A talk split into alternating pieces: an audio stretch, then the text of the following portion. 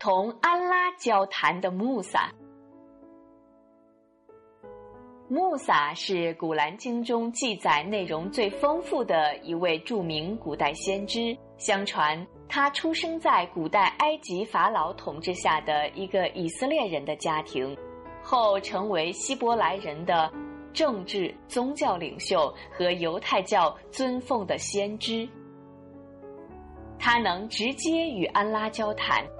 领受了安拉赐降的经典《陶拉特》。通译旧约全书，在基督教里，他的名字被译作摩西。伊斯兰教确认穆萨是安拉派遣到以色列人当中的传教使者，尊奉《陶拉特》为安拉降世的四大天经之一。暴政奴役下的以色列人。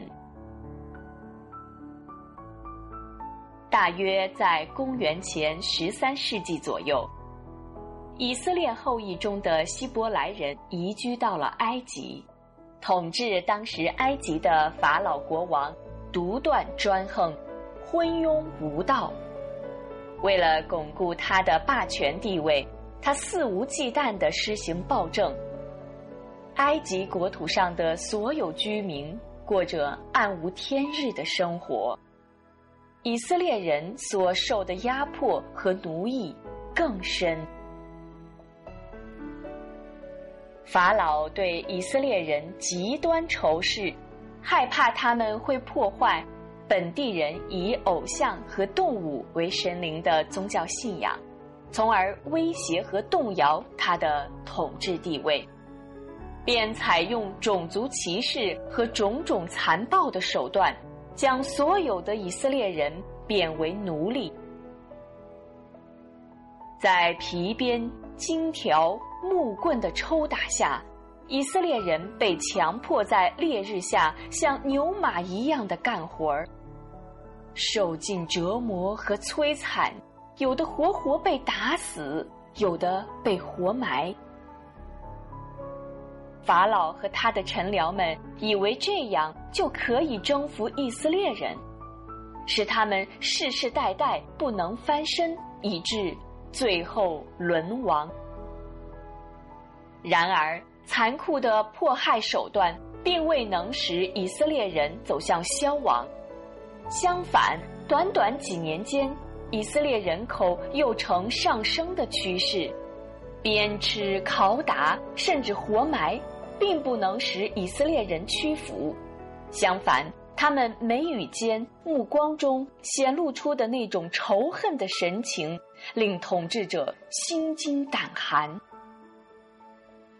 僧侣们和巫师们关于将有一个以色列男婴长大后会颠覆法老的国家的谗言，更使法老坐立不安。为彻底消灭以色列种族，法老悍然下令：凡以色列人生下的每一个男婴都必须溺死；转移或私自哺育者，一旦被发现，则满门抄斩；女婴可以保留性命，沦为奴隶。法老的诏令火速颁发到了埃及全境。顿时，天空布满了乌云，以色列孕妇被监视，一批批男婴被法老的爪牙活活摔死、溺死在以色列人居住的每一块土地上，惨绝人寰的事件频频发生。然而，在安拉的保佑之下，却有一个以色列男婴在极大的风险中避开了法老的耳目，在埃及的宫廷中。安然无恙的健康成长，他是谁呢？他就是后来成为安拉的使者、以色列人的领袖——穆萨先知。